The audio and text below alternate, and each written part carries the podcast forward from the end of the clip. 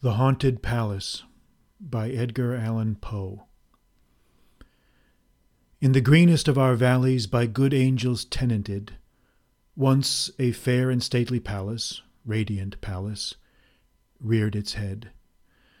In the monarch thought's dominion it stood there. Never seraph spread a pinion over fabric half so fair. Banners yellow, glorious, golden, on its roof did float and flow. This, all this was in the olden time long ago.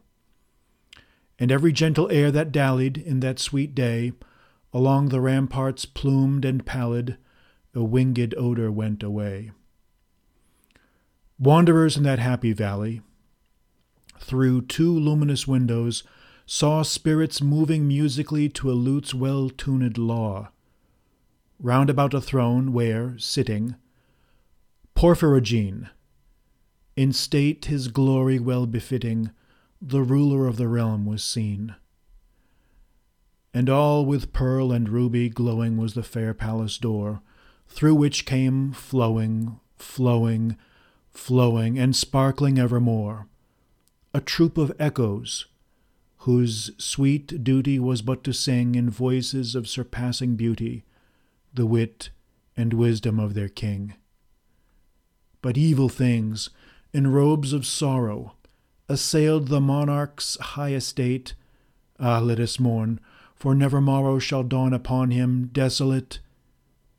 And round about his home, the glory that blushed and bloomed is but a dim remembered story of the old time entombed. And travelers, now within that valley, through the red litten windows see vast forms that move fantastically to a discordant melody.